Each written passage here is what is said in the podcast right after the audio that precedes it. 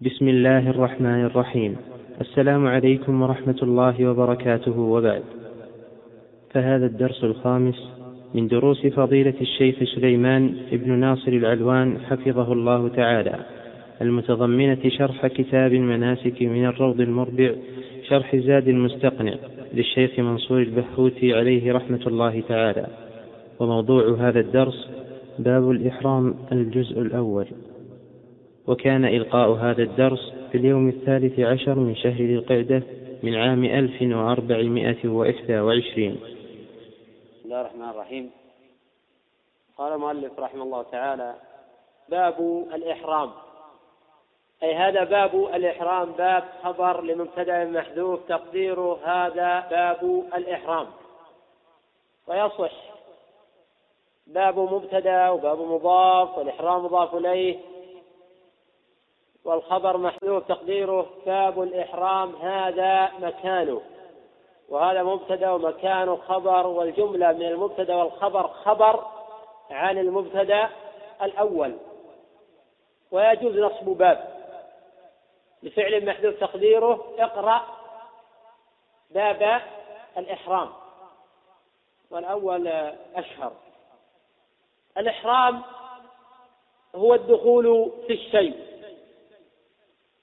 الإحرام هو الدخول في الشيء. فإذا أحرم بالحج أو العمرة فالمعنى أنه باشر أسبابهما وشروطهما. كما يقال أشتى أي دخل في الشتاء وأربع أي دخل في الربيع. فالإحرام يحرم عليه ما كان مباحا من النكاح والطيب وحلق الرأس ونحو ذلك.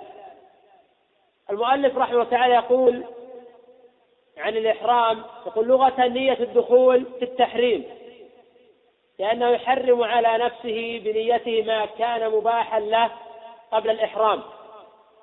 وشرعا نية النسك أي نية الدخول في الحج أو في العمرة. ونية الدخول في النسك ركن من أركان الحج والعمرة. فإن أركان الحج أربعة. الأول نية الدخول في النسك. ولا بد من قول أو فعل يفيد الدخول في هذا النسك. فإن مجرد القصد غير معتبر. لأنه منذ أن خرج من بيته وهو قاصد للحج أو العمرة ولا يكون داخلا في النسك. حيث يمتنع عليه شيء كان حلا له من قبل. إذا لا بد من قول أو عمل يصير به محرما. ولا يكون محرما بمجرد ما في قلبه. الركن الثاني الوقوف بعرفة. الركن الثالث الطواف بالبيت. وهذه الأركان الثلاثة مجمع عليها. الركن الرابع على خلاف فيه السعي بين الصفا والمروة.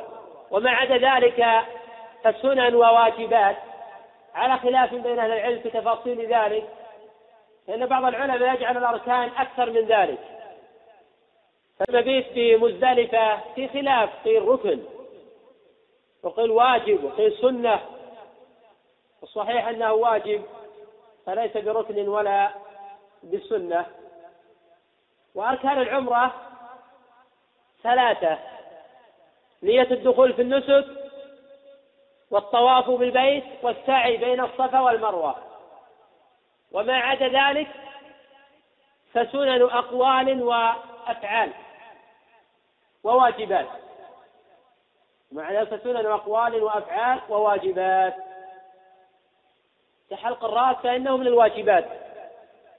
للتحلل المؤلف رحمه الله تعالى لفت لفت في قضية نية الدخول في النسك قال لا نية أن يحج أو أن يعتمر. وهذه اللفتة جيدة بحيث أنه لا يسمى إحراما كذلك التجرد من المخيط لا يسمى إحراما فقد يحرم ولم يتجرد من المخيط. بل نقل غير واحد من العلم الإجماع على ذلك. فقد يقول لبيك عمرة ولبيك حجا وعليه ملابسه فيكون داخلا في النسك بالإجماع. وقد يتجرد من المخيط. وقد يتجرد من المخيط. ويغتسل ويتنظف ولا يكون داخلا في النسك إذا لا بد من نية الدخول في النسك.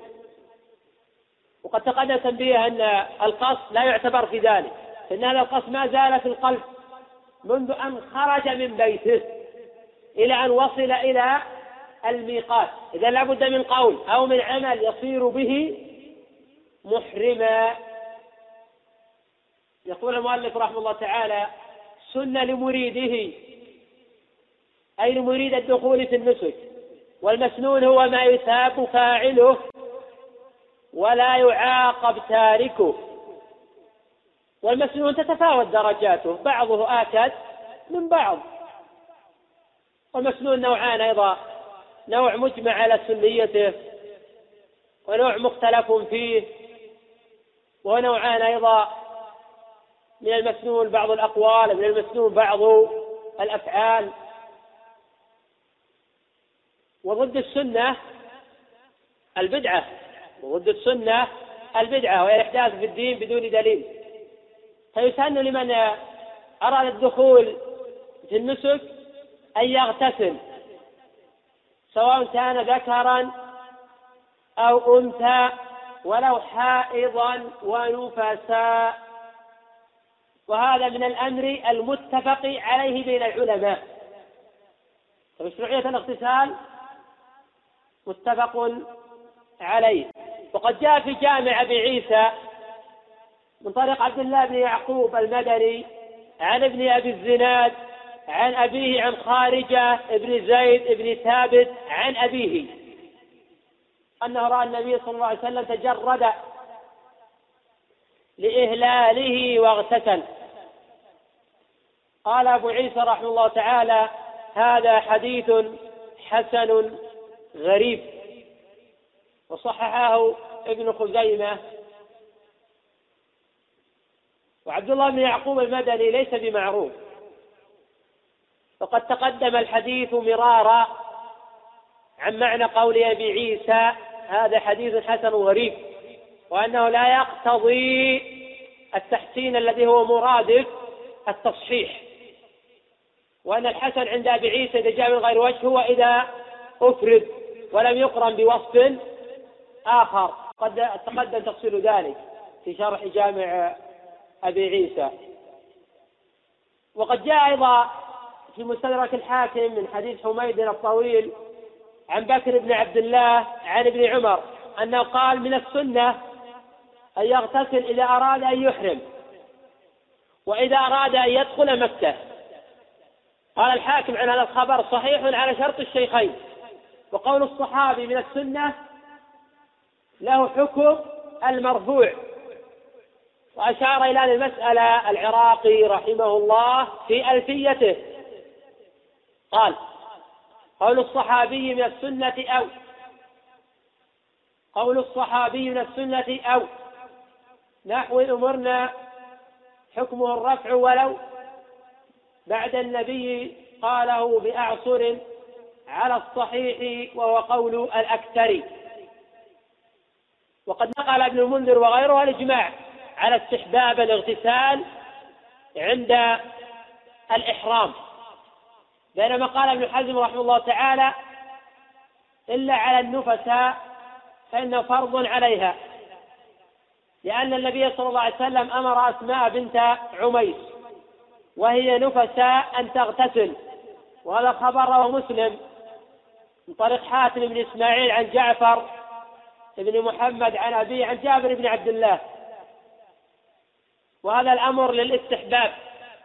لم يخالف في ذلك أحد من أهل العلم سوى ابن حزم. والصحيح قول الجمهور بأنه مستحب.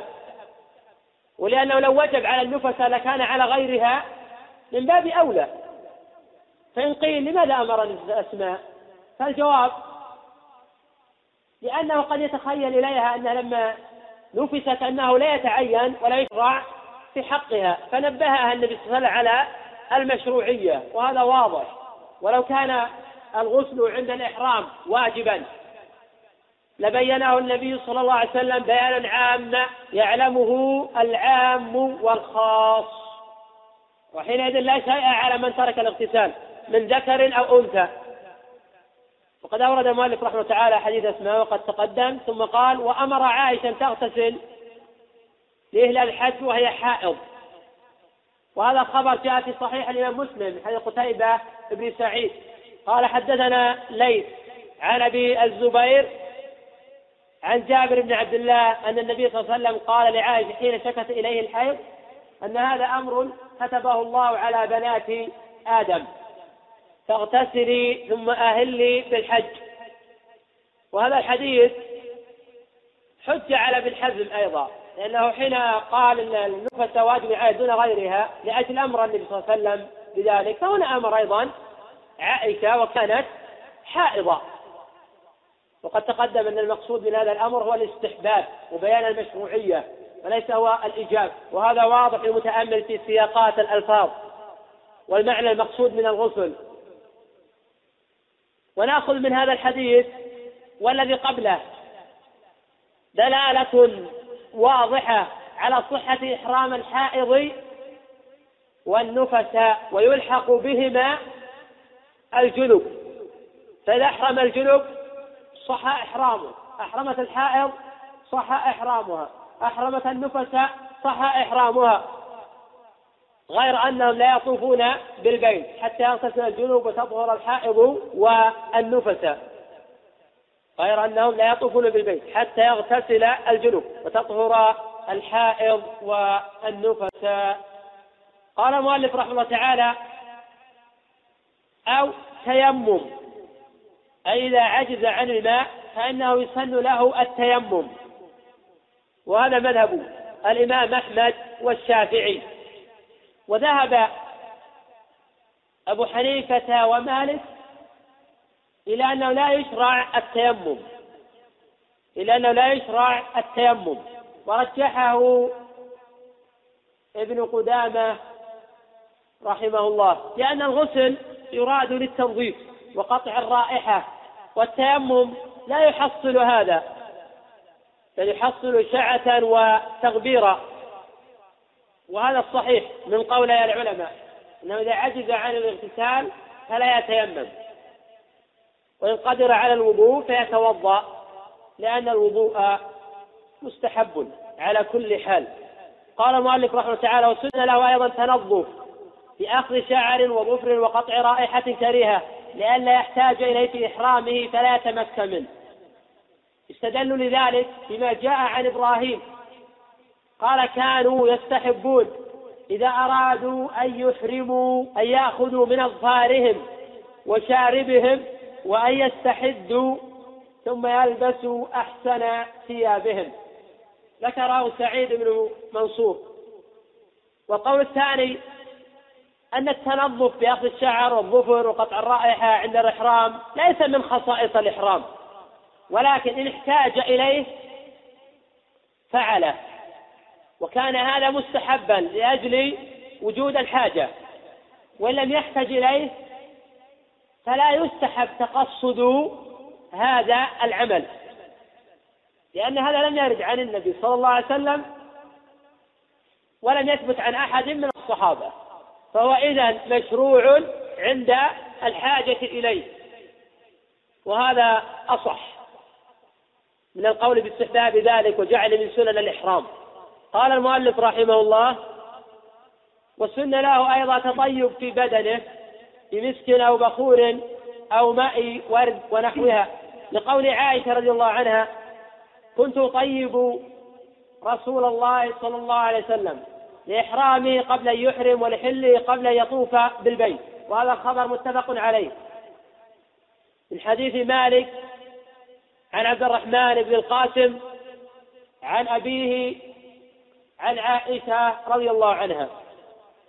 وفيه دليل على سنية تطيب البدن قبل الدخول في النسك. ويستحب التطيب بأحسن أنواع الطيب. ولو وجدت عين قائمة للطيب لم يكن في ذلك حرج. والدليل على هذا ما جاء في الصحيحين من حديث الأسود عن عائشة قالت كاني أنظر إلى وبيس المسك بمفارق رسول الله صلى الله عليه وسلم وهو محرم. وهذا خبر متفق عليه. والوبيص البريق. والوبيص البريق. وهذا دال على وجود عين قائمة زائدة على مجرد الرائحة. والحديث دليل أيضا على أن الطيب لا تمنع استدامته على البدن بعد الإحرام. وهذا مذهب أكثر أهل العلم وإنما المحرم ابتداؤه في الإحرام سواء كان على البدن أو على الإزار والرداء قال المؤلف رحمه الله وكره أن يتطيب في ثوبه. لم يجزم المؤلف رحمه الله تعالى بالتحريم متابعة لقول أكثر فقهاء الحنابلة. فإنهم يقولون يكره أن يتطيب في ثوبه قبل عقد الإحرام ولا يحرم وله استدامة لبسه ولو بقي لونه ورائحته.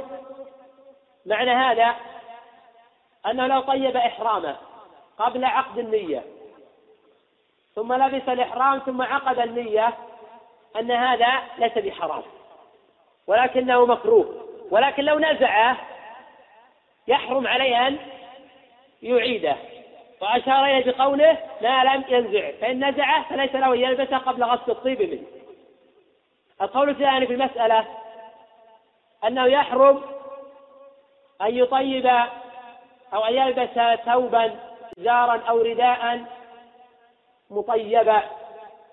وذلك لما في الصحيحين. من حديث مالك عن نافع عن ابن عمر. أن النبي صلى الله عليه وسلم قال لا تلبسوا من الثياب شيئا مسه زعفران أو ورص. قوله لا تلبسوا. ألا هنا ناهية والأصل في النهي يكون التحريم. وهذا جزء الفعل بعدها. قوله من الثياب. أي الإزار أو الرداء. شيئا نكر في سياق النهي تفيد العموم. مسه زعفران أو ورق ففي هذا دليل على تحريم لبس الإزار أو الرداء المطيبين. وبهذا قال جماعة من أهل العلم. وهو اختيار الآجري وأبي محمد بن حزم عليهما رحمة الله. يقول المؤلف رحمه الله تعالى وما تتعمد مس ما على بدن من الطيب؟ أو نحاه من موضعه ثم رده إليه أي يعني بعد إحرامه أو نقله إلى موضع آخر. يقول فدى لأن هذا ابتداء للطيب فحرم فعله. وفي هذا نظر لأن الطيب وضع بدليل شرعي قبل الإحرام. فحينئذ لا بد يسيل على الملابس أو أن يمسه. فإذا كان ألمس نسيانا أو جهلا فهذا لا إشكال فيه أنه لا شيء عليه مطلقا لا إثم ولا فدية. وهذه الحالة الأولى. الحالة الثانية أن يكون المس متعمدا. فهذا قد يقال بالإثم كما أشار إليه المؤلف ولكن القول بفدية في نظر. الحالة الثالثة أن يتقصد تطيب البدن بعد عقد النية. فهذا محرم بالإجماع. أن يتقصد تطيب البدن أو تطيب الثوب الإزار والرداء. بعد عقد النية فهذا محرم بالإجماع لا خلاف فيه. فإذا كان متعمدا فعليه الفدية عند أكثر أهل العلم يعفى عن الجاهل والناس عند طائفة. القول الثالث أنه يأتم ولا فدية عليه لأن لم يثبت نص في الفدية. استدرك المؤلف رحمه الله تعالى مثال قال لا إن سال بعرق أو شمس. يعني ما تقصد ذلك. يقول فلا فدية عليه. لأنه قد جاء في سنن أبي داود من طريق عمر بن سويد الثقفي عن عائشة بنت طلحة عن عائشة أم المؤمنين. قال كنا نخرج مع رسول الله صلى الله عليه وسلم إلى مكة فنضمد جباهنا بالمسك. عند الإحرام.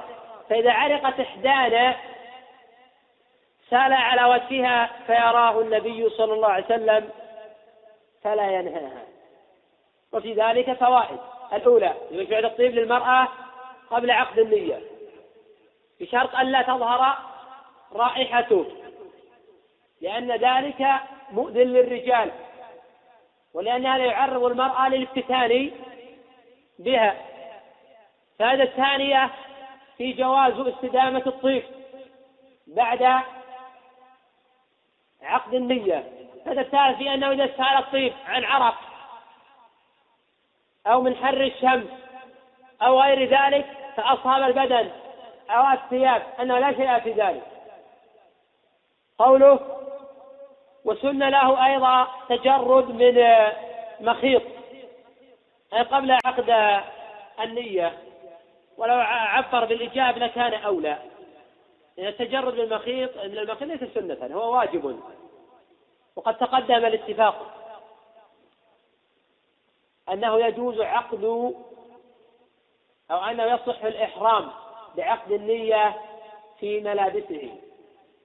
ولكن مع الإثم وهنا تقع مسألة يبتلى بها الكثير. والذين يركبون الطائرة قاصدين النسك حين يعلن عن الوصول إلى الميقات لم يكن المرء قد تأهب بخلع ملابسه. لا يتجاوز الميقات ثم بعد ذلك أو لا يتجاوز الميقات حتى يخلع ثم ينوي. عليه ينوي وهو في مكانه ثم بعد ذلك يشرع في خلع الملابس ولا شيء عليه. عليه ينوي وهو في مكانه ثم بعد ذلك يشرع في خلع الملابس ولا شيء عليه. وكذلك مسألة أخرى مهمة. قد ينسى الإنسان إحرامه. الإزار والرداء وهو في الطائرة. ماذا يصنع؟ الجواب يضع شيئا على عورته ويسترها إما بشماغه أو غترته أو ثوبه وينزع بعد ذلك ملابسه ولا شيء عليه. لأنه لا يشترط أن يحرم بثوب أبيض ونحو ذلك. المؤلف رحمه الله تعالى حين قال سن له تجرد المخيط يقول هو كل ما يخاط على قدر الملبوس عليه. لأن الإنسان سئل عما يلبس المحرم قال لا يلبس القميص ولا العمام ولا السراويل ولا البراني. يلحق فيها كل شيء في حكمها ومعناها. يقول أنه صلى الله عليه وسلم تجرد الإهلال رواه الترمذي وقد تقدم الحديث عنه قبل قليل. قوله سن له أيضا أن يحرم في زار ورداء أبيضين نظيفين ونعلين. وهذا مجمع عليه. نقل الإجماع ابن المنذر والنووي وغيرهما. وقد جاء في حديث ابن عباس أن النبي صلى الله عليه وسلم قال البسوا من ثيابكم البياض فإنها من خير ثيابكم. رواه أحمد وأبو داود والترمذي من طريق عبد الله بن عثمان عن سعيد بن جبير عن ابن عباس وصححه الترمذي وابن حبان وجماعة. وأورد المؤلف رحمه تعالى في الباب قوله صلى الله عليه وسلم وليحرم أحدكم في إزار ورداء ونعلين رواه أحمد. هذا رواه الإمام أحمد رحمه تعالى في المسلم من طريق عبد الرزاق عن معمر عن الزهري عن سالم بن عبد الله عن أبيه بن عمر رضي الله عنهما. أن رجلا نادى فقال يا رسول الله ما يجتنب المحرم من الثياب؟ الحديث وفيه قال وليحرم أحدكم في إزار ورداء ونعلين. وهذا الخبر قد جاء في الصحيحين من طرق عن الزهري بدون هذه الزيادة فهي غير محفوظة. والزيادة غير محفوظة. وهذا خبر ضعيف. والخبر في الصحيحين بدون هذه اللفظة. وقد تقدم أن الإجماع منعقد. على استحباب الإحرام في إزار ورداء أبيضين نظيفين ونعلين لفعل النبي صلى الله عليه وسلم وفعل الصحابة وتناقل الخلف لذلك عن السلف. قال مؤلف رحمه الله تعالى المراد بالنعلين التاسومة هي النعال المعروفة بذوات السيور والصحيح أنه يحرم بأي نعال ما لم تشبه الخفين. فإن الإحرام بالخفين محرم لأن النبي صلى ومن لم يجد النعلين فليلبس الخفين. وهل يقطعهما لا لا لا يقطعهما؟ صحيح لا يقطعهما لأن هذا آخر قول النبي. صلى الله عليه وسلم. وسيأتي إن شاء الله تعالى الحديث عن ذلك. في هذا دليل على منع الخفين مع وجود النعلين. ولهذا قال صلى الله عليه وسلم ومن لم يجد الإزار فليلبس السراويل. زيادة على هذا لم يقل النبي صلى الله عليه وسلم عليه الفدية. وتأخير البيان عن وقت الحاجة لا يجوز. ولو كان عليه فدية إذا لبس السراويل أو كان يفتقها كما يقول جماعة لبين ذلك النبي صلى الله عليه وسلم بيانا عاما. فعلم أن الفدية تخصص لمن حلق رأسه فدية من صيام أو صدقة أو نسك أو ما جاء النص به في غير ذلك. وما لم يرد به نص يقتصر على الأصل. قال المؤلف رحمه الله تعالى وسنة إحرام عقب ركعتين. يقول المؤلف وسنة إحرام عقب ركعتين نفلا أو عقب فريضة. لأنه عليه الصلاة والسلام أهل دبر الصلاة. رواه النسائي ورواه أيضا أحمد والترمذي وجماعة كلهم من طريق عبد السلام بن حرب عن خصيف عن سعيد بن جبير عن ابن عباس أن النبي صلى الله عليه وسلم أهل في دبر الصلاة. قال الترمذي رحمه تعالى لا نعرف أحدا رواه غير عبد السلام بن حرب وأيضا في إسناد خصيف وهو ضعيف الحديث. قال أبو عيسى رحمه الله تعالى وهذا الذي يستحبه أهل العلم أن يحرم الرجل في دبر الصلاة. والصحيح أنه ليس للإحرام صلاة تخصه والثابت أن النبي صلى الله عليه وسلم أحرم عقب الفريضة. وقد جاء في صحيح مسلم من حديث ابن عباس قال صلى رسول الله صلى الله عليه وسلم الظهر بذي الحليفة ثم دعا بناقته فأشعرها. ثم ركس لما استوت به على البيداء أهل بالحج. ويحتمل أيضا أن يقال إن الإحرام لا يشرع أو أن الإحرام لا يشرع عقب الصلاة إلا إذا كانت فريضة وبذي الحليفة في وادي العقيق. أما لو وافق نافلة فلا يشرع تقصد الإحرام عقبها. أو وافق فريضة في غير وادي العقيق لا يشرع لم يقتصر على وادي العقيق. وجه الدلالة من ذلك؟ قوله صلى الله عليه وسلم أتاني آت من ربي؟ فقال صل في هذا الوادي المبارك. وقل عمرة في حجة. وهذا في صحيح البخاري من حديث عمر. فقوله في هذا الوادي المبارك كأن العلة في الإحرام عقب الصلاة لأنه واد مبارك. وقد تقدم في الأحاديث الأخرى أن هذه الصلاة هي الفريضة وأنها صلاة الظهر. هذا أقول احتمالا والعلم عند الله. قال المؤلف رحمه الله تعالى ونيته شرط فلا يصير محرم محرم بمجرد التجرد. نية الدخول في النسك شرط لصحة ذلك كالنية للوضوء وللصلاة ونحو ذلك.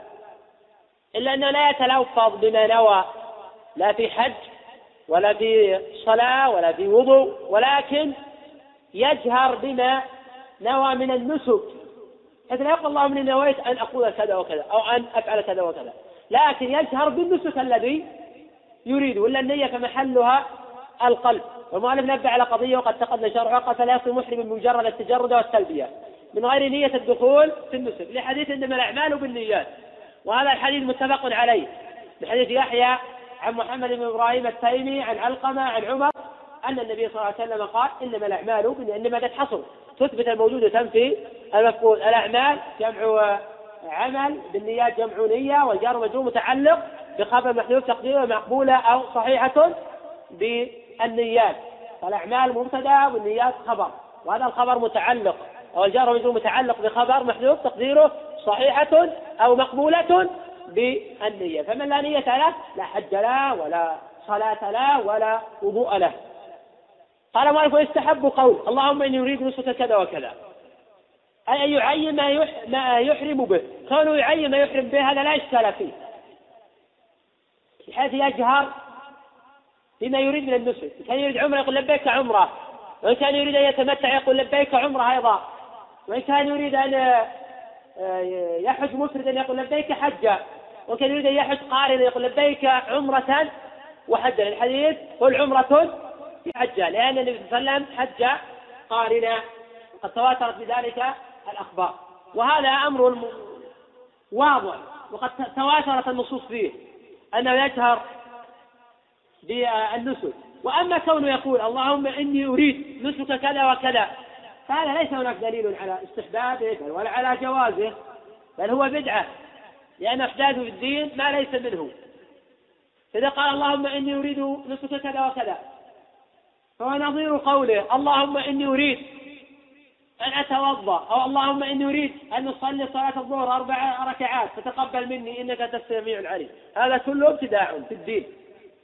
وقد جاء في الصحيح حديث القاسم عن عائشة أن النبي صلى الله عليه وسلم قال من أحدث في أمرنا هذا ما ليس منه فهو رد أي مردود على صاحبه والبدعة الإحداث في الدين بدون دليل. وخير الهدي هدي رسول الله صلى الله عليه وسلم. وقد قيل اتبعوا ولا تتبعوا فقد كفيتم وكل أمر انعقد سببه في عهد النبي صلى الله عليه وسلم ولم يفعل مع إمكان فعله.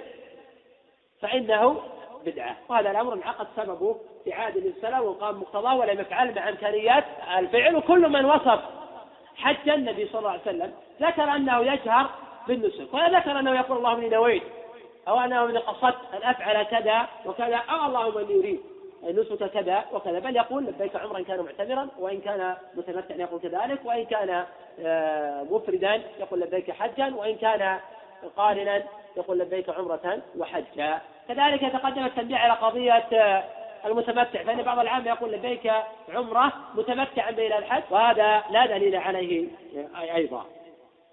قوله وأن يقول فسره لي وتقبله مني. أن يسر لي هذا النسك؟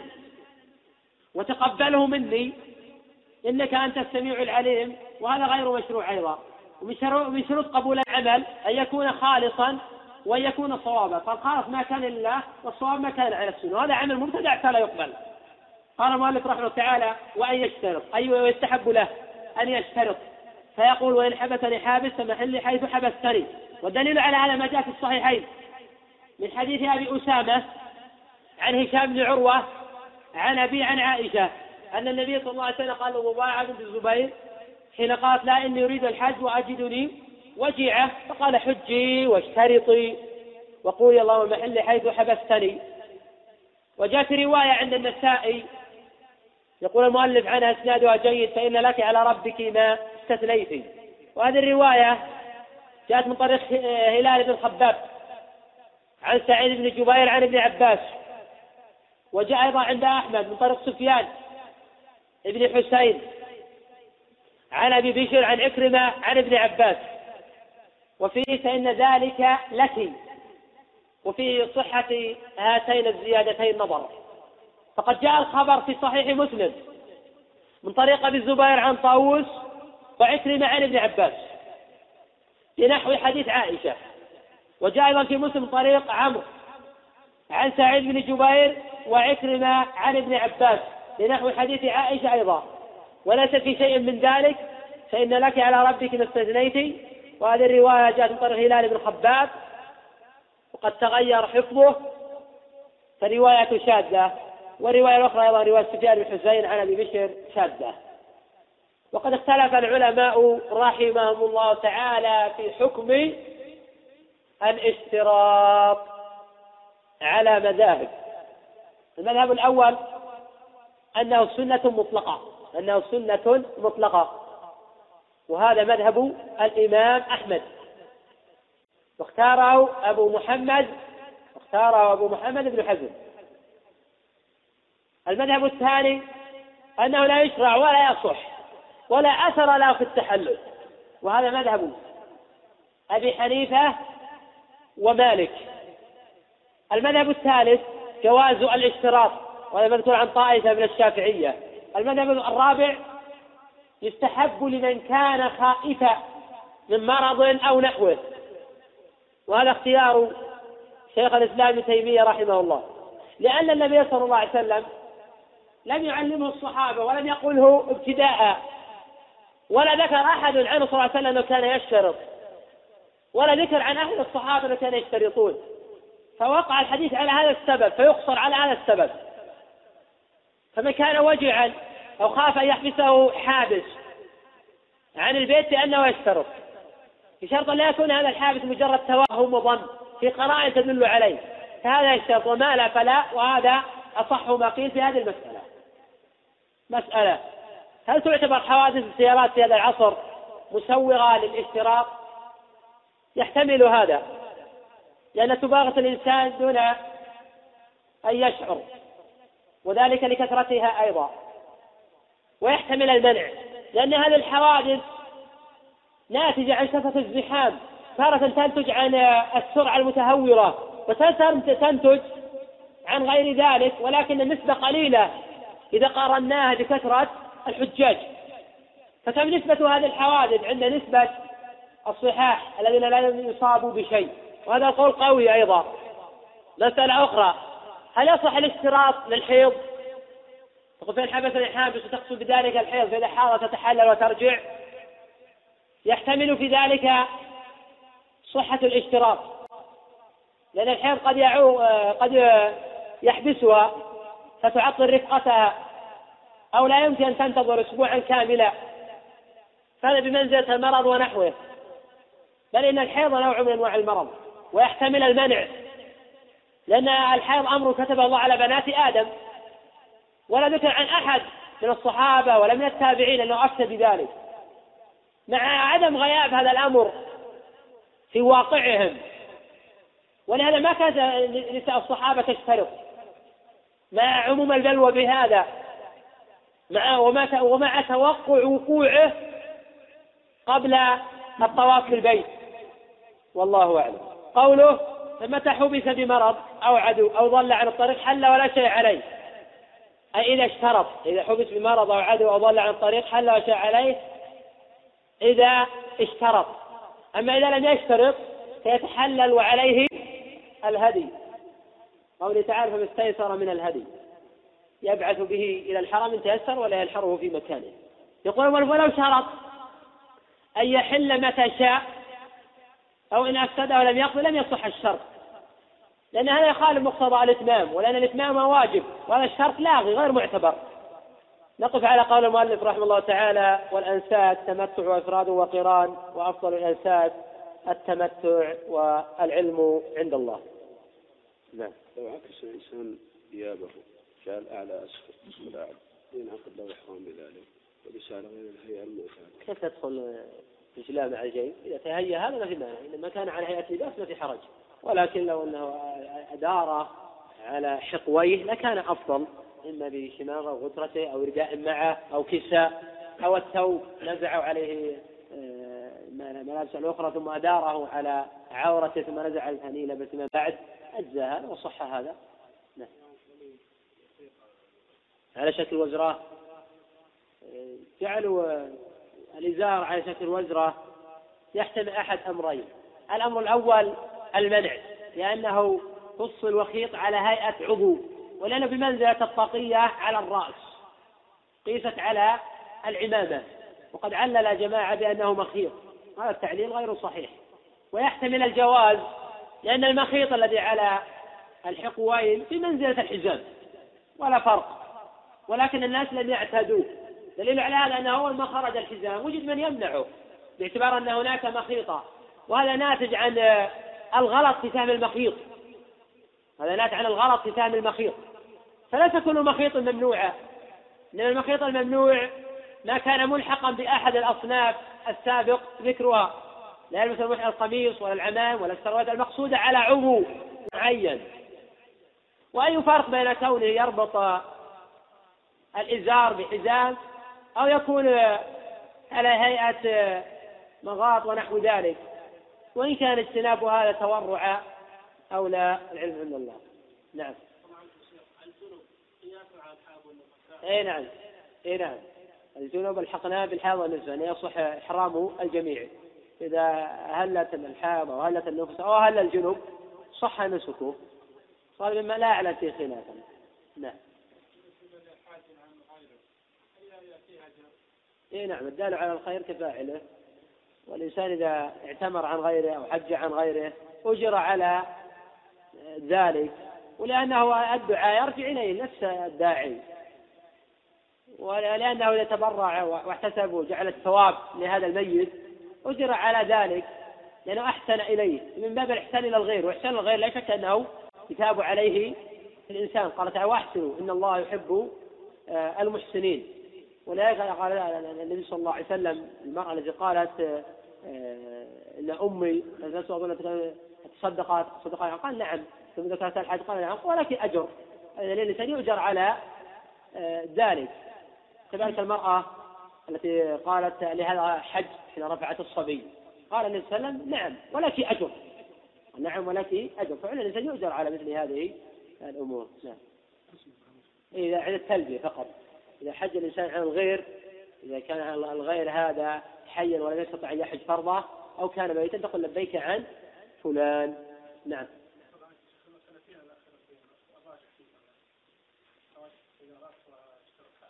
والله بالنسبة لحوادث السيارات اللي يظهر والعلم عند الله أنه لا يصح الاشتراط فيها لأنها مجرد ظن وهي قليلة بالنسبة لغيرها. لكن لو أن شخصا اشترط لم يكن في ذلك مانع. وأما بالنسبة للحائض فالذي يظهر والعلم عند الله المنع أيضا. أنها لا تشترط. لأسباب. السبب الأول أن هذا الأمر من انعقد سببه وقام مقتضاه.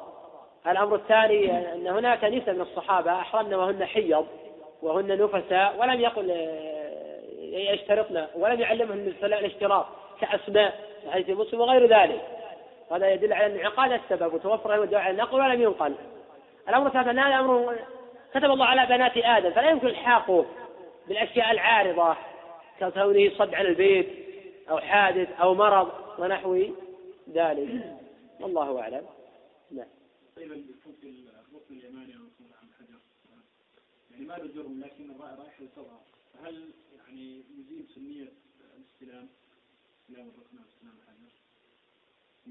ما قصد لذاته. يظهر لي لو وجد طيب في الحجر لا مانع أن الإنسان يقبل ولا مانع ان يستلمه لأن الطيب ما قصد لذاته إنما قصد لغيره. لا مانع من الاستلام نعم. ولو علق بذلك شيء من الطيب نعم. اي نعم. اي نعم. يقول ابن عمر من السنة. ان يغتسل عند إحرامه. من السنة نص صريح هذا. وكذلك حديث ابن عمر في الموطأ. كان ابن عمر يغتسل عند الإحرام. إسناده صحيح. مالك النافع عن ابن عمر في الموطأ.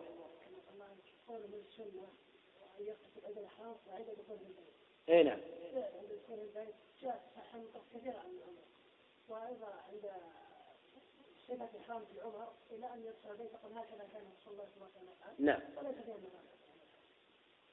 وأيضا ابن عباس قال انطلق النبي صلى الله من المدينة بعد أن رجل وكان ولبس ورداءات قال ذكر الكسال عند الاحرام وجاب ما ذكر الكسال عند الاحرام هل يكون من حديث حديث عهد الغسل يستحب له هو الغسل هنا لذات الإحرام. فيما يبدو أنه لذات الإحرام. وهذا واضح من قول ابن عمر. قال من السنة أن يغتسل عند إحرامه. هذا واضح جدا أن المقصود التنظف والاغتسال عند الإحرام لذات الإحرام. وأتى ابن عمر سنده صحيح ولهذا تواتر عن ابن عمر. جاء من طرق متعددة أنه كان يغتسل عند الإحرام. ونسب عن النبي صلى الله عليه وسلم كان يغتسل عند دخول مكة. ونقل ابن المنذر الإجماع على ذلك. ولا أعلم أحدا خالف. لا أئمة الأربعة ولا من أتباعهم ولا من الظاهر كداود ولا من ابن حزم ولا من جماعة أن الغسل مستحب. لكثرة الأحاديث الواردة في هذا آه، الباب. وأما كونه ما نقل عن النبي صلى الله عليه وسلم بإسناد صحيح قوي من فعله فيكفي القول وأن القول أبلغ من الفعل وواضح جدا من قول ابن عمر من السنة يغتسل أن الإنسان كان يفعل ذلك. وكما تقدم من قول الصحابة للسنة يقتضي أن ذلك من سنة النبي صلى الله عليه وسلم كما تقدم في أبيات الحافظ وقول جماهير آه، الأصوليين في هذه آه، القضية. وكذلك الاغتصال عند دخول مكة مجمع عليه إلا أن بعض العلماء يقول للقادم من طريق المدينة دون القادم من طريق آه، القرن. وهذه مسألة محتملة لكن هو في الجملة أيضا مجمع عليه عند دخول مكة. الأظهار ما يمكن إلغاء هذه السنة أو إبطالها بمجرد أنه ما نقل عن النبي صلى الله عليه وسلم أنه اغتسل. مع أنه نقل بالسند الضعيف السابق وأمر النبي صلى الله عليه وسلم. فإذا كان النبي أمر آه، عائشة والحديث في صحيح مسلم حديث جابر كما تقدم وهي حائض. وأمر أسماء وحديث في مسلم حديث جابر وهي نفساء وابن عمر يقول من السنة هذا الحقيقة متواتر معنوي على مشروعية الغسل عند الإحرام.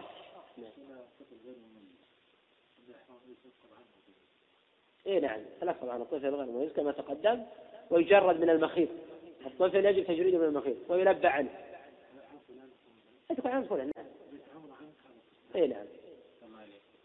بعض الناس يقدم الاغتسال قبل وصول الميقات مثلا يغتسل في بلده ثم يسافر لا مانع إذا مسافة قصيرة كل واحد. يغتسل عند الميقات أو في أي مكان. إذا كانت مسافة قريبة لا مانع يغتسل في أي مكان. كما لو ذهب إلى مثلا إلى آه، المدينة وأراد يحرم من ذي الحليفة فرأى أن المكان مهيأ في غرفة شقة في المدينة فاغتسل إلى المكان ثم لبس إحرامه ولم يلبي إلا عند الميقات فكان هذا مجزا مراد التنظف والتطيب وقد تم وحصل. نعم. الرسول صلى الله عليه وسلم أمر الحائض إذا أردت أن تطهر أن تشبع أثر الدم بالطيب. فإن طهرت أثناء إحرامها تفعل ذلك أيضا؟ إذا المرأة مثلا تنظفت وتطيبت ثم أهلت ثم بعد ذلك طهرت من الحيض. يقول الأخ هل يمكن أن نأمرها بالطيب؟ نقول هي تلبست الآن بالإحرام وقد تقدم أن الإجماع منعقد. على أن الطيب بعد عقد النية محرم بالإجماع في البدن وفي الثوب. فتمتنع تنظف آه، نجاستها بالماء أو بالصابون. يبقى مسألة أخرى الصابون الذي فيه شيء من الطيب ونحو ذلك الصحيح جواز استعماله لأنه ما قصد لذاته. والقاعدة تقول يدخل الشيء ضمن وتبع ما لا يدخل استقلالا. والعلم عند الله بسم الله الرحمن الرحيم. السلام عليكم ورحمة الله وبركاته وبعد. فهذا الدرس السادس من دروس فضيلة الشيخ سليمان بن ناصر العلوان حفظه الله تعالى. المتضمنة شرح كتاب المناسك من الروض المربع شرح زاد المستقنع للشيخ منصور البحوثي عليه رحمة الله تعالى. وموضوع هذا الدرس باب الإحرام الجزء الثاني. وكان إلقاء هذا الدرس في اليوم السادس عشر من شهر ذي القعدة من عام ألف وأربعمائة وإحدى وعشرين. بسم الله الرحمن الرحيم. قال المؤلف رحمه الله تعالى والأنساك تمتع وإفراد وقران وهو مخير بينها في قول أكثر أهل العلم. وذكره النووي وابن قدامة إجماعا على خلاف بين أهل العلم في الأفضل. وثبت عن ابن عباس إيجاب متعة الحج وهذا قول أبي محمد بن حزم وهو الذي نصره ابن القيم رحمه الله تعالى في زاد المعاد المجلد الثاني. وسيأتي إن شاء الله ما في ذلك من الخلاف. الذي عليه الجمهور أن الأنساك ثلاثة تمتع وإفراد وقران. الدليل على مشروعية هذه الأنساك الثلاثة ما جاء في الصحيحين من طريق مالك عن أبي الأسود محمد بن عبد الرحمن بن نوفل عن عروة بن الزبير عن عائشة أم المؤمنين رضي الله عنها قالت خرجنا مع رسول الله صلى الله عليه وسلم عام حجة الوداع فمنا من أهل بعمرة ومنا من أهل بحج وعمرة ومنا من أهل بالحج. فهذا الحديث صريح في الأنساك الثلاثة. فقول عائشة فمنا من أهل بعمرة هؤلاء المتمتعون. يهلون بالعمرة فإذا طافوا بالبيت وسعوا بين الصفا والمروة حلقوا أو قصروا رؤوسهم. وحل لهم كل شيء كان حراما عليهم في الإحرام. ثم يحرمون بالحج في يوم التروية وهو اليوم الثامن. وقولها ومن من أهل بحج وعمرة هؤلاء القارنون. في حديث عمر في البخاري قال صلى الله عليه وسلم أتاني آت من ربي؟ فقال قل عمرة في حجة. فالقارن يلبي بالعمرة والحج معا. فيطوف بالبيت ويسعى بين الصفا والمروة ويبقى على إحرامه. فلا يحل حتى يوم النحر. ويكفيه السعي الأول عن سعي الحج. بخلاف المتمتع عليه السعيان وكل هذا إن شاء الله سوف يأتي تحقيقه. وقولها ومن من أهل بالحج؟ هؤلاء المفردون. وعملهم نفس عمل القارن غير أنه لا هدي عليهم. القائلون بوجوب التمتع لا ينازعون في هذه الأنساك في بداية الأمر. إنما يقولون هذه شرعت في البداية. ثم حين طافوا بالبيت وسعوا بين الصفا والمروة أمر النبي صلى الله عليه وسلم كل من لم يسق الهدي أن يحل. قالوا هذا دليل على نسخ الإفراد. فليس ثم سوى نسكين. التمتع لمن لم يسق الهدي وقالوا هذا واجب. والقراءة لمن ساق الهدي. قال المؤلف رحمه الله تعالى وأفضل الأنساك التمتع كالإفراد كالقران. أفضل الأنساك التمتع يقول ثم الإفراد ثم القران. قال الإمام أحمد رحمه الله تعالى لا أشك أنه عليه السلام كان قارنا. والمتعة أحب إلي. وحين قال سلمة بن شبيب للإمام أحمد كل أمرك عندي حسن. إلا خلى واحدة قال وما هي؟ قال تقول بفسخ الحج إلى العمرة. قال الإمام أحمد رحمه الله تعالى يا سلمة كنت أرى لك عقلا. عندي في ذلك أحد عشر حديثا. عندي في ذلك أحد عشر حديثا صحاحا عن رسول الله صلى الله عليه وسلم أأتركها لقولك والمتعة هي آخر ما أمر به النبي صلى الله عليه وسلم. على خلاف بين أهل العلم في هذا الأمر هل هو للإيجاب أم للاستحباب؟ ولذلك اختلف القول عن أحمد رحمه الله تعالى في من ساق الهدي. فقال في رواية المروذي إن ساق الهدي فالقران أفضل. وإن لم يسق فالتمتع. وعنه قال التمتع أفضل في كل حال بمعنى أن الأفضل ألا يسوق الهدي. ولكن إن ساق الهدي فهذا يمنعه من التحلل في أصح قولي العلماء. وهو قول أحمد في رواية وإليه ذهب أبو حنيفة رحمه الله. وأما بالنسبة لأقاويل العلماء رحمه الله تعالى في المتعة في الحج فقيل واجبة وهذا مذهب ابن عباس. واختار ذلك أهل الظاهر. ونصره ابن حزم رحمه الله تعالى في المحلى. وقال ابن القيم رحمه الله تعالى ونشهد الله علينا أن لو أحرمنا بحج يعني كمفردين. لرأينا فرضا علينا فسخه إلى عمرة. تفاديا من غضب رسوله صلى الله عليه وسلم واتباعا لأمره. فوالله ما نسخ هذا في حياته ولا بعده. ولا صح. حرف واحد يعارضه. ولا خص به أصحابه دون من جاء بعدهم. ثم ذكر الأدلة على ذلك. في زاد المعاد المجلد الثاني. المذهب الثاني أن المتعة مستحبة وهي أفضل الأنساك لمن لم يسق الهدي. وهذا مذهب أحمد في المشهور عنه. والإمام أحمد رحمه الله تعالى يقول لا أشك أنه عليه السلام كان قارنا غير أنه قال لو استقبلت من أمري ما استدبرت ما سقت الهدي.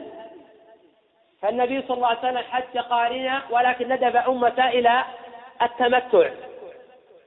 وقيل أوجب على أمته التمتع وهذا يدل على نسخ الإفراد. فقد جاء عن النبي صلى الله عليه وسلم أكثر من أربعة عشر حديثا في وجوب الفسخ. وذهب طائفة من أهل العلم إلى تفصيل الإفراد على التمتع والقران. وهذا مروي عن عمر بن الخطاب وعثمان بن عفان رضي الله عنهما وهو مذهب مالك والشافعي. وذكر شيخ الإسلام رحمه الله تعالى أن من أخذ عمرة في غير أشهر الحج ثم جلس في مكة إلى أشهر الحج فإن الأفضل له الإفراد بالاتفاق. فإن الأفضل له الإفراد بالاتفاق. وهذا النقل يقتضي عدم صحة الخلاف المذكور في إيجاب المتعة على كل حال. غير أن القائلين بوجوب المتعة ينازعون في صحة هذا الاتفاق. ولكن يرد عليهم من تضايق عليه الحج. يرد عليهم من تضايق عليه الحج. ولم يأتي إلا عشية عرفة. ولم يسق الهدي. هذا يقتضي أن يحج مفردا. كظاهر حال عروة ابن مضرس ولم يأتي ما ينسخه. ولكن مع السعة فالأولى والأفضل والأحوط التمتع لمن لم يسق الهدي. إذا تضايق على الوقت فلا بأس أن يحج مفردا. والقول بأن الإفراد منسوخ هذا غير صحيح وسيأتي إن شاء الله تحقيقه. القائلون بترفيح الإفراد على التمتع والقران. استدلوا ببعض الروايات أن النبي صلى الله عليه وسلم حج مفردا أو أهل بالحج. وقد أجاب عن ذلك ابن القيم وغيره من أهل العلم. لأنه صلى الله عليه وسلم لم يهل يهل بالحج مفردا. ومن فهم ذلك فقد غلط. وإنما أهل بالعمرة والحج. وأصرح ما في الباب ما جاء في البخاري من طريق يحيى عن عكرمة عن ابن عباس عن عمر بن الخطاب. سمعت النبي صلى الله عليه وسلم بوادي العقيق يقول أتاني آت من ربي. فقال صل في هذا الوادي المبارك وقل عمرة في حجة. فهذا صريح في قران النبي صلى الله عليه وسلم. والأحاديث الواردة أنها إلا بالحج من العلماء من طعن فيها وإن كانت في مسلم. وضعفوها وأنكروها. ومن العلماء من قال إنه أهل بالحج اولا ثم أدخل على ذلك العمرة. وعلى كل سواء صح هذا أو ذاك. فلا يشك عالم. نظر في الأحاديث أن النبي صلى الله عليه وسلم حج قارنا. ولهذا ذهب أبو حنيفة إلى تفصيل القرآن على غيره. الإمام أحمد فضل التمتع ومالك الشافعي فضلوا الإفراد. لأنه فعل الخلفاء أو فعل أبي بكر وعمر وعثمان ومن العلماء من فضل القران لأنه هو فعل النبي صلى الله عليه وسلم. ولكن ينبغي الجمع بين قوله وبين فعله لأنه لا تنافي بين الأمرين. فمن ساق الهدي فالأفضل القران لأنه هو فعل النبي صلى الله عليه وسلم وما كان الله ليختار لنبيه إلا الأفضل الأكمل ومن لم يسق الهدي فالتمتع أفضل شيء. ومن لم يتضايق عليه الوقت فقد يقال بوجوب التمتع لقوة الأحاديث في هذا. وقد يقال إن الأوامر لتأكيد الاستحباب وباعتبار أن الناس كانوا يعتقدون أن العمرة في أشهر الحج من أكثر الفجور فأمرهم النبي صلى الله عليه وسلم بالحل. لأنه سوف يحضر الحج مئات الآلاف من الناس ممن لم يعرف أن وسلم كان يعتمر في أشهر الحج. كما قال ذلك غير واحد من العلم. واعترض على هذا ابن حزم وغيره وقال إن هذا لا يصح لأن النبي قد اعتمر وسبق أن اعتمر في أشهر الحج. فهذا كاف في بيان جواز العمرة في أشهر الحج. لكن قد يقال إن الأوامر وإن كانت دالة على الوجوب جاء ما يصرفها كما سيأتي إن شاء الله في حديث أبي هريرة في صحيح اليوم مسلم. أن النبي صلى الله عليه وسلم قال والذي نفسي بيده ليهلن ابن مريم. حاجا أو معتمرا أو ليثنينهما. فقوله حاجا هذا دليل على الإفراد والذي قاله على وجه الخبر فدل على جوازه. وسيأتي إن شاء الله بيان ذلك. ثم ساق المؤلف رحمه الله تعالى ما جاء في الصحيحين أنه صلى الله عليه وسلم أمر أصحابه لما طافوا أمر أصحابه لما طافوا وسعوا أن يجعلوها عمرة إلا من ساق هديه. وهذا خبر متواتر عن النبي صلى الله عليه وسلم. وقد جاء الأمر بفسخ الحج إلى العمرة من رواية أربعة عشر صحابية وقد تزيد. وجاء في الصحيحين أيضا من طريق عبد الله بن طاووس عن أبي عن ابن عباس. قال قدم النبي صلى الله عليه وسلم وأصحابه صبيحة رابعة مهلين بالحج فأمرهم أن يجعلوها عمرة. فتعاظم ذلك عليهم. فقالوا يا رسول الله أي الحل؟ قال حل كله. ولا يستثنى من ذلك إلا من ساق الهدي. فلا يحل حتى يوم النحر إذا رمى جمرة العقبة ويستحب أن يكون تحلله بعد النحر وليس على الإيجاب وقد قيل إن القارن لا يحل حتى ينحر الهدي بخلاف المتمتع والمفرد. فالمتمتع قيل لا يحل حتى يفعل اثنين من ثلاثة يرمي ويحلق أو يطوف في البيت. إذا فعل اثنين من هذه الثلاثة حل. ومثلها المفرد. وقيل إن المتمتع والمفرد يحلان برمي جمرة العقبة وهو الصحيح. وكذلك القارن على الصحيح إلا أن الأولى للقارن ألا يحل حتى ينحر الهدي. لما جاء في الصحيحين عن حفصة قالت قلت يا رسول الله ما شأن الناس حلوا ولم تحل أنت؟ فقال النبي صلى الله عليه وسلم إني قلدت هدي ولبت رأسي فلا أحل حتى أنحر. قال المؤلف رحمه الله تعالى وثبت على إحرامه لسوق الهدي وهذا واجب على الصحيح أن القارئ إذا ساق الهدي يجب عليه أن يثبت على إحرامه كما هو مذهب أحمد وأبي حنيفة. وتأسف بقوله لو استقبلت من أمري ما استدبرت ما سقت الهدي ولا أحللت معكم.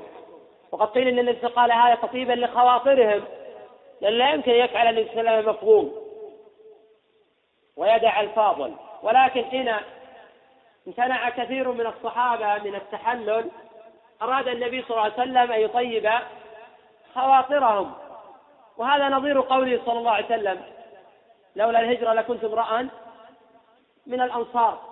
ولو سلك الأنصار وادي وشعبة لسلكت وادي الأنصار وشعبة ونحن نعلم أن المهاجرين أفضل من الأنصار بالإجماع. أن المهاجرين أفضل من الأنصار بالإجماع. شرع المؤلف رحمه الله تعالى يبين هذه الأنساب ويبين صفتها. قال وصفته أي التمتع أن يحرم بالعمرة في أشهر الحج. أن يحرم بالعمرة في أشهر الحج ويفرغ منها. فلو أحرم بالعمرة في غير أشهر الحج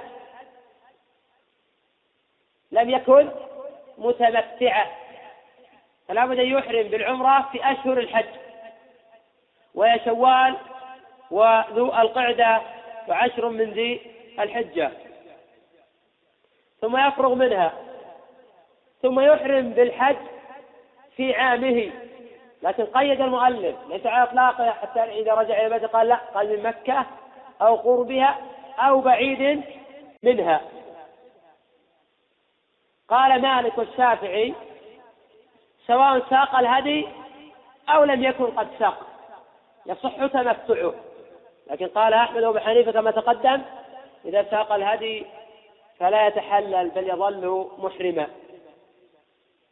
وحينئذ لو أخذ عمرة في رمضان وجلس في مكة إلى الحج. ماذا نقول عن هذا إذا أراد الحج؟ هل يحج متمتعا أو يحج مفردا؟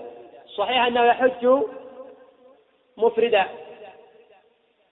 وكذلك إذا أخذ العمرة في غير أشهر الحج أو في أشهر الحج ثم رجع إلى بلده وأراد أن يحج فإن حج مفردا لا يلزمه الدم دم النسك. لماذا؟ لأنه قد سقط أو انفسخ التمتع. فإذا أراد يتمتع ضروري يأتي بعمرة. لأنه برجوعه إلى بلد قد انفسخ تمتعه. وحينئذ لو أخذ العمرة في أشهر الحج ثم رجع إلى بلده وأهل بالحج وحده يكون مفردا وهذه الصيغة هي التي استظهرها شيخ الإسلام ابن تيمية. وهي التي يقول بها جمع من الصحابة رضي الله عنهم. فهذه الصيغة فضلها مالك والشافعي على غيرها. قال المؤلف والإفراد أن يحرم بحج ثم بعمرة بعد فراغه منها. لا يلزم أن يحرم بعمرة بعد الفراغ. لو أحرم بالحج ثم حج ورجع إلى بلده ولم يأخذ عمرة بعد الحج صح إفراده. بل قال غير واحد بالاتفاق. وأخذ العمرة بعد الحج مختلف فيه. إلا لمن وقع في مثل حالة عائشة. وقد تقدم أن جماعة من أهل العلم نقل الإجماع على جواز الأنساك الثلاثة. واختلفوا في الأفضل. وقال ابن حزم رحمه الله تعالى بنسخ الإفراد. فلا يصح إلا تمتع أو قران إذا ساق الهدي ولكن جاءت أدلة كثيرة تدل على جواز الإفراد كعمل أكابر الصحابة أبي بكر وعمر وعثمان. وكحديث عائشة السابق في الصحيحين لأن الناس غير صريح. وكحديث أبي هريرة في صحيح مسلم أن النبي صلى الله عليه وسلم قال والذي نفسي بيده. ليهلن ابن مريم. بفج الروحاء حاجا أو معتمرا. أو ليثنينهما بفتح الياء.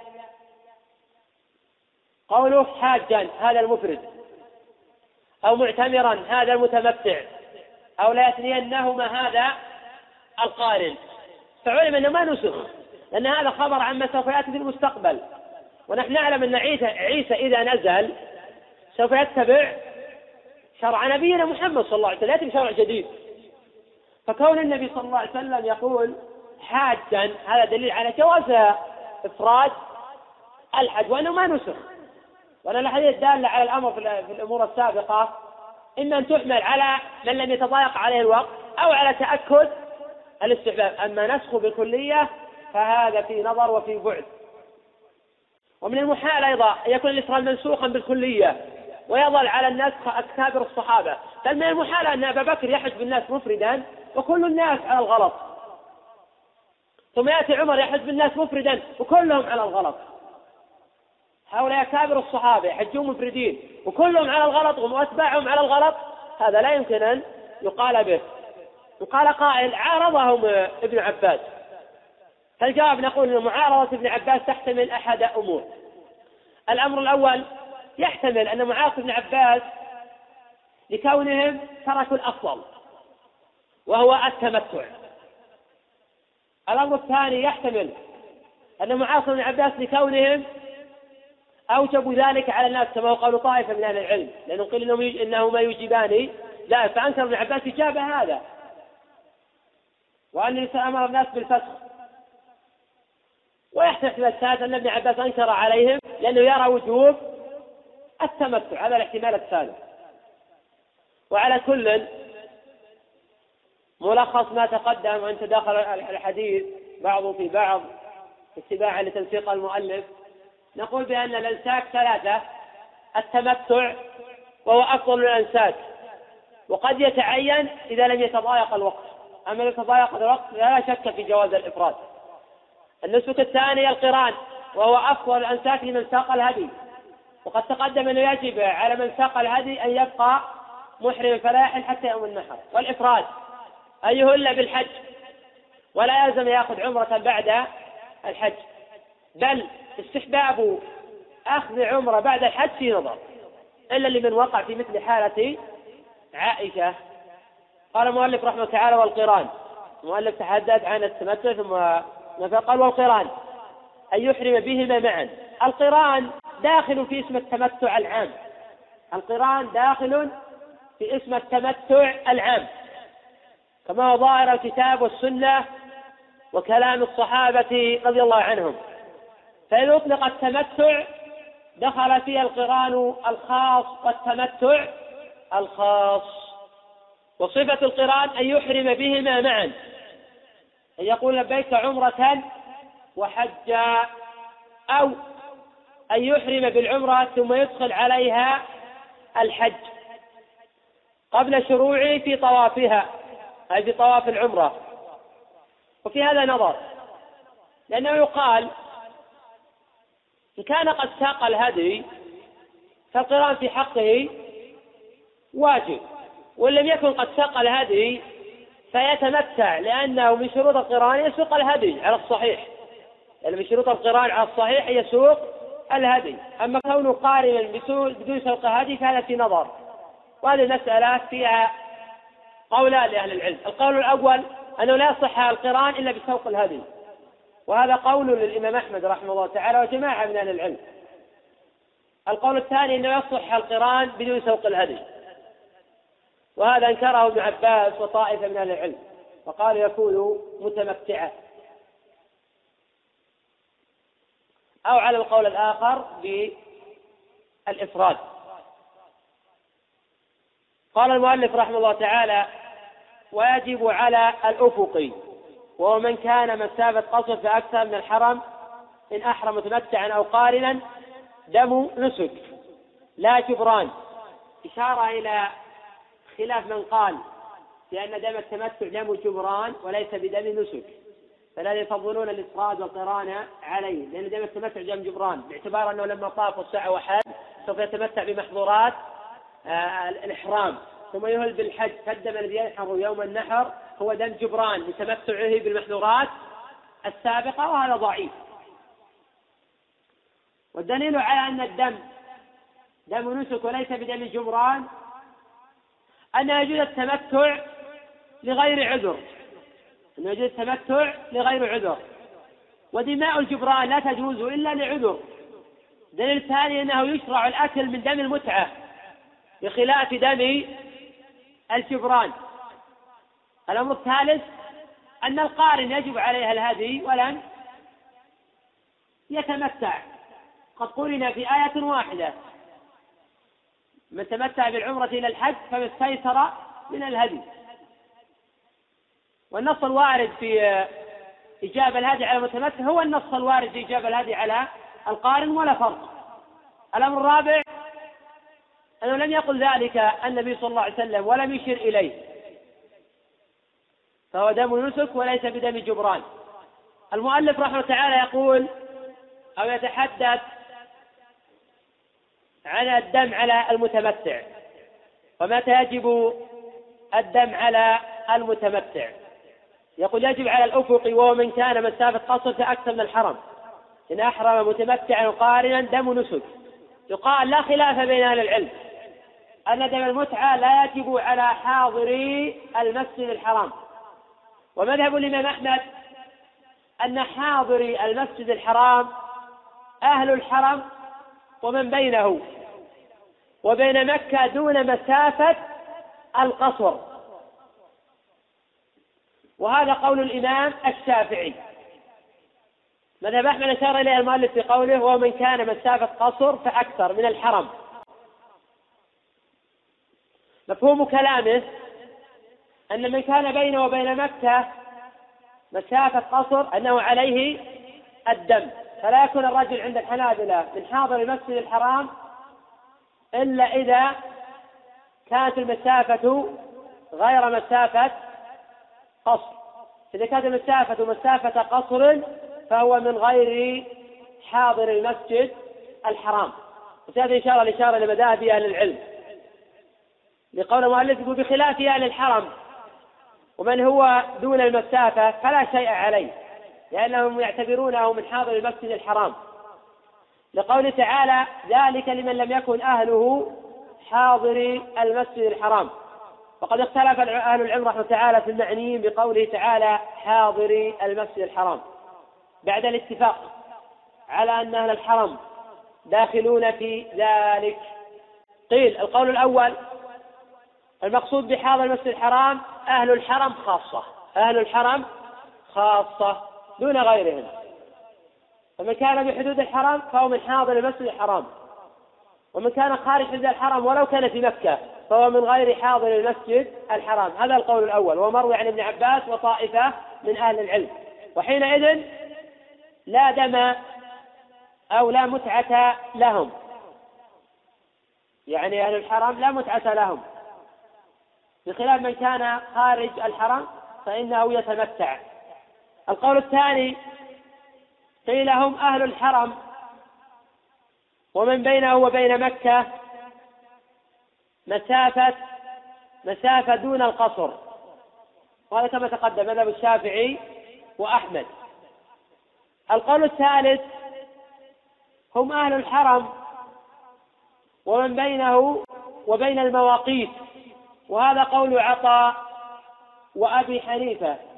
فمن كان دون المواقيت فهو كأهل مكة لا يتمتع. أو لا يجب عليه دم التمتع. وقيل من حاضر المسجد الحرام هم أهل الحرم ومن كان داخلا في مسمى مكة. وقد استدل كل فريق من هؤلاء بأدلة عقلية ونظريات تقدم من الاتفاق منعقد. أن من كان داخل مراسم الحرم أنه من حاضر المسجد الحرام هذا لا إشكال فيه هل يدخل في غيرهم أم لا؟ هنا وقع فيها الخلاف. أقرب هذه الأقوال. إما أن يقال أهل مكة وأهل الحرم أهل مكة وأهل الحرم. لأن أهل مكة الذين هم خارجون عن الحرم ملاصقون لهم. وحين نعتبر الأدلة العامة نجد وجود مقارنة ومقاربة بين الشيء والقريب منه. وإن أخذنا بظاهر الآية نقتصر على أهل الحرم فقط. فمن كان داخل حدود الحرم فلا دم عليه وإلا فعليه دم. لأن هذا هو الذي تتعلق بالأحكام الشرعية الحرم من مضاعفة الصلاة ونحو ذلك. ولكن إذا اقتصرنا على الحرم دون غيره فيه إشكال. وهو أن من كان في منى لا دم عليه لأنه في حرم ومن كان في التنعيم فعليه الدم لأنه ليس ليس في حرم مع دخول الآن التنعيم في مكة وصارت أقرب إلى الحرم من غيرها. فالقول بأنهم أهل مكة وأهل الحرم قول قوي جدا. قال المؤلف رحمه الله تعالى ويشترط أن يحرم بها من ميقات. أي ويشترط في وجوب دم على المتمتع أن يحرم بالعمرة من الميقات أو مسافة قصر في أكثر من مكة. هذا على مذهب الحنبلي تقدم. وهم يشترطون سبعة شروط لوجوب دم التمتع. أحدها يحرم بالحج والعمرة من ميقات بلده. يقول المؤلف أن لا يسافر بينهما. فإن سافر مسافة قصر فأحرم فلا دم عليه. وهذا الشرط الثاني في الوجوب. وهذه المسألة فيها مذاهب لأهل العلم. أي قضية لا يسافر بينهما. المذهب الأول قيل لا ينقطع التمتع مطلقا. سواء سافر إلى بلده أو إلى غيره. وهذا مروي عن ابن عباس وهو مذهب الحسن البصري ونصره ابن حزم في المحلى أي أنه إذا سافر في أشهر الحج ثم رجع إلى بلده أو إلى غير بلده ثم أراد أن يحج فإنه يلزمه دم التمتع. القول الثاني أن التمتع ينقطع إذا رجع إلى بلده دون غيره من الأسفار. أن التمتع ينقطع إذا سافر إلى بلده دون غيره من الأسفار. وهذا مروي عن عطاء. فقد قال من اعتمر في أشهر الحج ثم رجع إلى بلده ثم حج من عامه فليس بمتمتع. ذكره ابن أبي شيبة رحمه الله تعالى في المصنف. وجاء نحوه عن عمر بن الخطاب وابن عمر ترى هذا في المصنف لابن أبي شيبة والبيهقي في السنن الكبرى. القول الثالث ما ذكر المؤلف رحمه الله تعالى أن يسافر مسافة قصر. فإن سافر مسافة قصر انقطع التمتع ولو لم يرجع إلى بلده. وهذا ضعيف. وأصح الأقوال أن التمتع لا ينقطع إلا إذا رجع إلى بلده. لأنه إذا ذهب مثلا إلى المدينة لا لا يقال أنشأ سفرة جديدة لا يزال مسافرا لا يزال مسافرا. إنما يقال لمن أنشأ سفرة جديدة إذا أنشأها من بلده. قوله والسنة لمفرد وقارن فسخ نيتهما بحج إذا لم يسق الهدي القارن أما إذا ساق الهدي فيبقى على إحرامه ولا يحل. قال وينويان بإحرامهما ذلك عمرة مفردة يتمتعون بها إلى الحج. يقول لحديث الصحيحين السابق تقدم الحديث عن ذلك. يقول فإذا حل أحرم به ليصير متمتعين. أحرم به يعني في اليوم الثامن يوم التروية. ليصير متمتعين. وقد تقدم الحنابلة يستحبون ذلك ولا يوجبونه. يقول المؤلف تدرك مات مات تعميم يقول ما لم ما لم يسوق هديا. أو يقف بعرفة. فإن وقف لم يكن لهما فسخ. فإن وقف لم يكن لهما فسخ. قال مالك وإن ساق أو متمتع لم يكن له أن يحل. أي يصير قارنا على الصحيح. إن ساق متمتع هذا يصير قارنا. ولو هل بمجرد العمرة. يقول فيحرم بحج إن طاف وسعى لعمرته قبل حلق. فإذا ذبحه يوم النحر. حل منهما أي من الحج والعمرة معا. والتحلل تقدم أن يحصل برمي جمرة العقبة. والأفضل للقارن ألا يحل حتى ينحر. لعموم حديث حفصة في الصحيحين فلا أحل حتى أنحر. وهذه مسألة فيها مذاهب. اجملها الآن وإن كان المؤلف رحمة الله سيذكرها في ما سيأتي إن شاء الله. المذهب الأول أنه يحل إذا وصل إلى جمرة العقبة. وهذا مذهب الإمام ابن حزم رحمه الله تعالى. المذهب الثاني أنه لا يحل إلا باثنين من ثلاثة وهذه الثلاثة هي الرمي والحلق والطواف في البيت. المذهب الثالث أنه يحل بمجرد رمي جمرة العقبة وهذا مذهب الجمهور. واختار ذلك الإمام ابن خزيمة ورجحه ابن قدامة في المغني. وقد احتج كل فريق من هؤلاء بأدلة وآثار مروية في هذا الباب. ولكن المتأمل في طوال الأحاديث يجد أن النبي صلى الله عليه وسلم قد حل بعد ما رمى جمرة العقبة ونحر هديه. ونحر الهدي ليس من الأنساك التي يحصل بها التحلل إلا في حق القارن جاء النص به. فلا أحل حتى أنحر. وهذا على الاستحباب عند أكثر أهل العلم.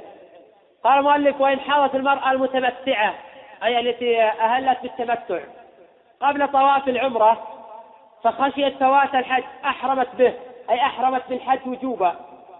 وهل تصير قارنة أو مفردة؟ قولان لأهل العلم.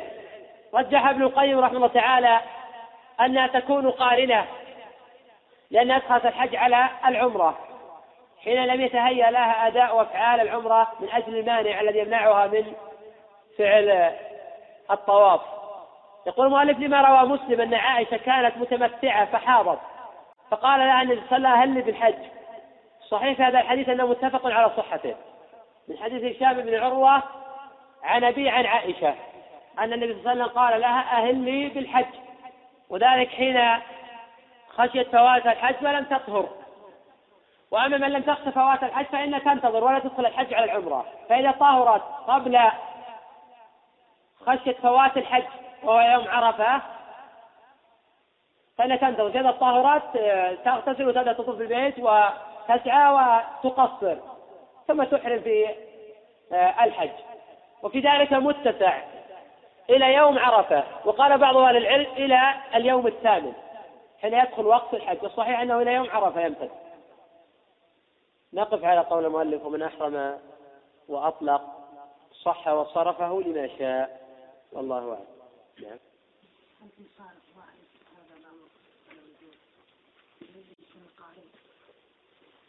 صارف واضح؟ ما في صارف واضح. احتجوا بأن علي رضي الله عنه لم يسق الهدي وصار قارنا. لكن يجاب عن هذا بأن النبي صلى الله عليه وسلم قال أقم على هديك وأعطاه هديا من عنده. ما في أدلة واضحة قوية لمن أجاز القرآن بدون سوق الهدي. وأما حديث عائشة إذا كانت قارنة فهي في منزلة معذور. والمعذور له حكم خاص.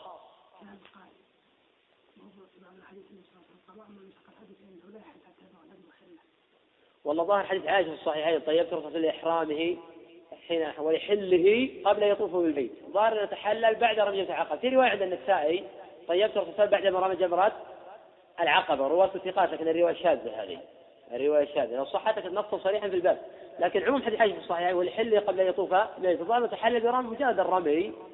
إلا إذا قلنا الحديث الآخر نحمل على هذا فنقول لا بعد النحر وإن لم يكن النحر من أمور التحلل. وبعض العلماء يفهم من قوله صلى الله عليه وسلم فالآحل حتى أنحر؟ أي حتى يأتي يوم النحر. ليس المعنى حتى أذبح. لكن الإمام أحمد فهم حتى أذبح. لكن جعله استحبابا لا إيجابا في قول ابن عباس أن أهل مكة متعة لهم. مقصود أنهم لا يجوز متعة ولا لا ابن عباس يرى أن أهل مكة لا متعة لهم. ابن قدامة ينصر في المولي أن أهل مكة لهم متعة لكن لا دم عليهم. فرق بين المسألتين. أنا غيرت بينهما في التعبير. بعض أهل العلم يرى أن أهل مكة لا متعة لهم أصلا. وهذا مشهور عن ابن عباس وطائفة من أهل العلم. القول الثاني يصح تمتعهم ولكن لا دم عليهم. هذه مسألة خلافية بين أهل العلم.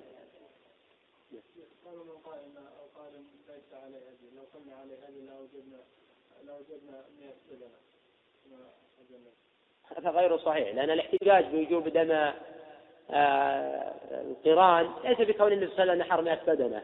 في ظاهر الآية فمن تمتع بالعمرة إلى الحج وقد أشرت الدرس أن الصحابة إذا أطلقوا التمتع يقصدون به التمتع الخاص والقرآن الخاص. فالآية حين جاءت جاءت على ما يعرفون.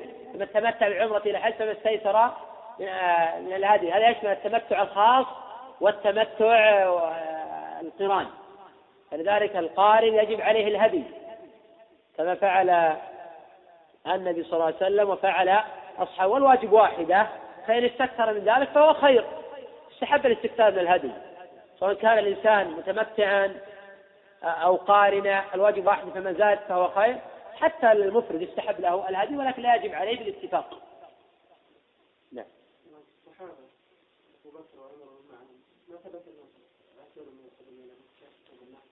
قد يكون هذا هو استحبابا لا إيجابا. هذا استحبابا لا إيجابا. لكن واضح جدا من فعل أبي بكر وفعل عمر أنهم كانوا يحجون مفردين وصفة الإفراد اختلف العلماء فيها. منهم من قال يأخذون العمرة في أشهر الحج ثم يرجعون إلى بلدهم. ومنهم من قال لا يأخذون العمرة حتى في غير أشهر الحج ثم يرجعون ثم يسافرون سفرة أخرى. قال فيه بعد نوعا ما. ومنهم من قال أن يأخذ العمرة في أشهر الحج ويجلس في مكة ثم يهل من مكة. وهذا صحيح من صور الإفراد لكن ليس هو اللي فعله آه، آه، أبو بكر. نعم.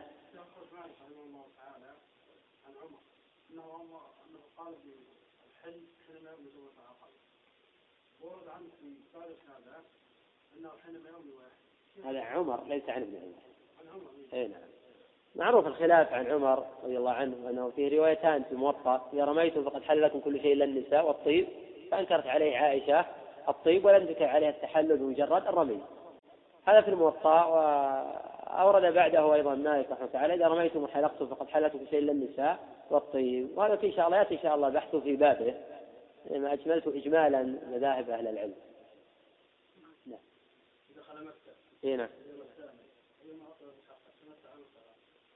من دخل مكة في اليوم الثامن فالأفضل أن له التمتع. فالأصح أن الأفضل له التمتع. ولا ينقطع التمتع بدخول اليوم الثامن. ما دام أنه ما تضايق عليه الوقت ولا خشي فوات الحج فالراجح أنه يتمتع. قلنا بأن التمتع لا ينقطع حتى يرجع إلى بلده.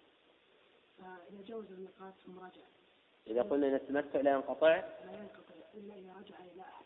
إذا لو جوز الموقيت ثم رجع ما ينقطع. أي نعم لأنه ما أنشأ سفرة مستقلة لا يشهد لكن إذا مر بالميقات قال النبي صلى الله عليه وسلم لمن أراد الحج والعمرة. إذا كان ناوي للحج هذه الفترة يحرم وجوبا. أي نعم. إذا كان ناوي للحج هذه الفترة. إذا كان ما نوى في هذه اللحظة تبقى على الخلاف السابق اللي طرحته. قضية إذا تجاوز المواقيت غير ناو لأحد نسكته هذه اللحظة ثم بعد يريد آه أن يبقى على الخلاف هذا.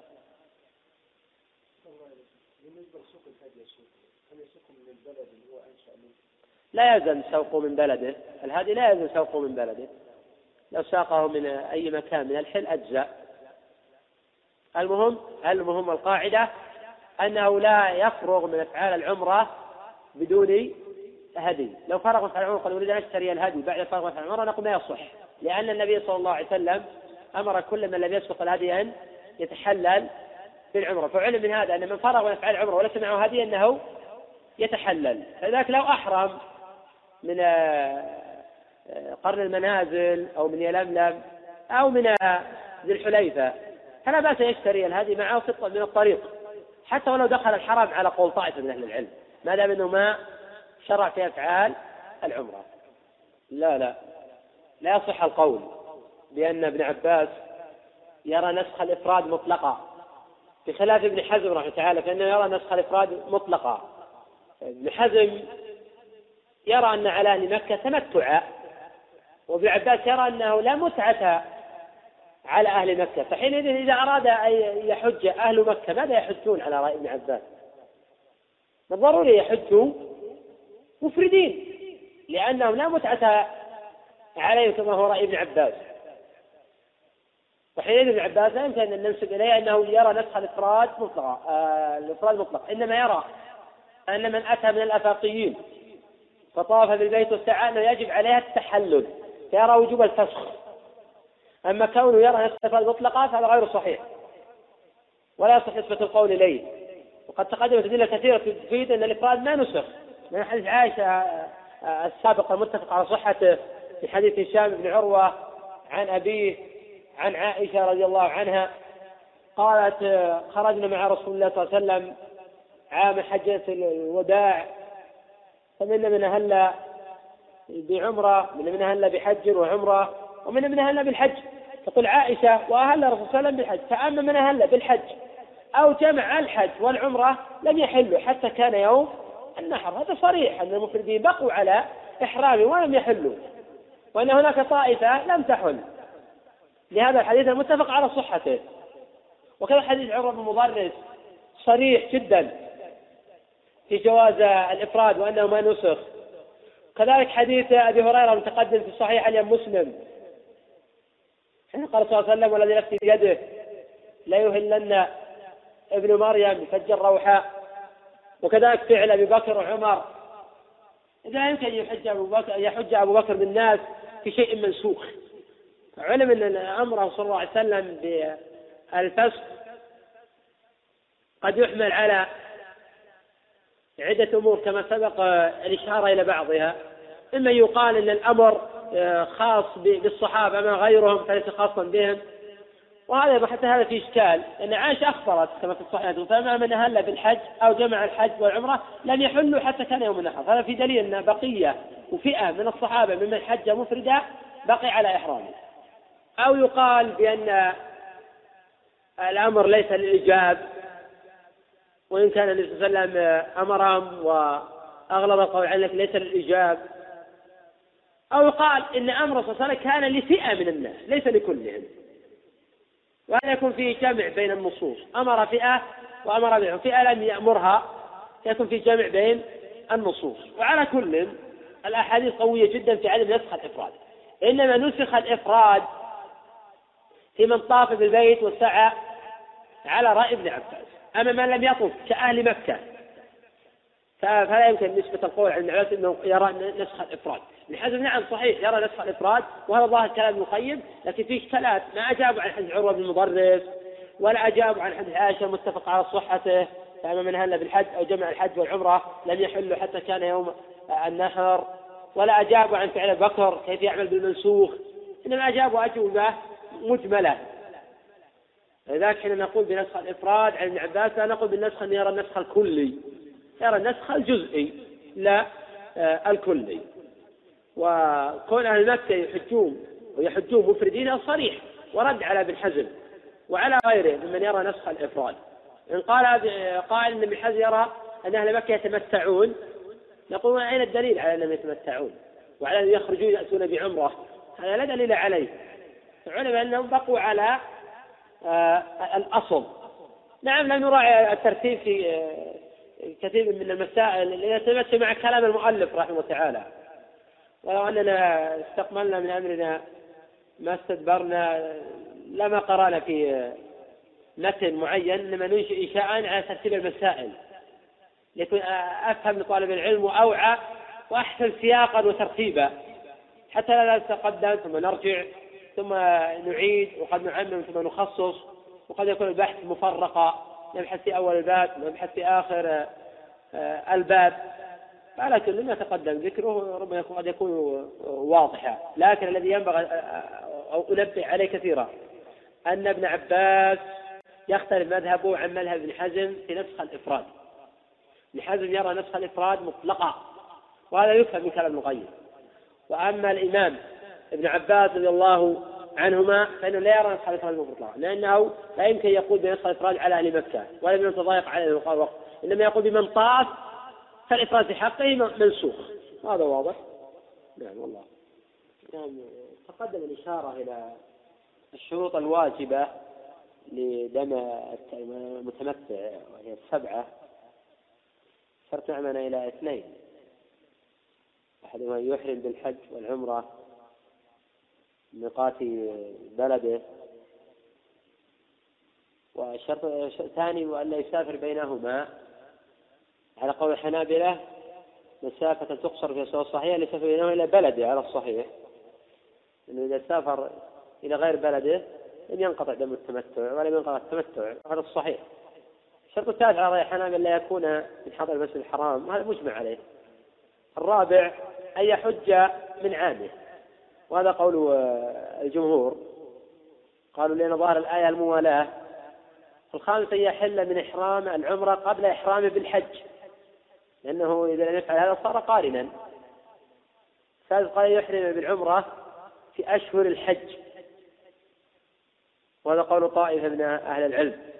الشرط السابع نية التمتع في ابتداء العمرة. وهذا في نظر.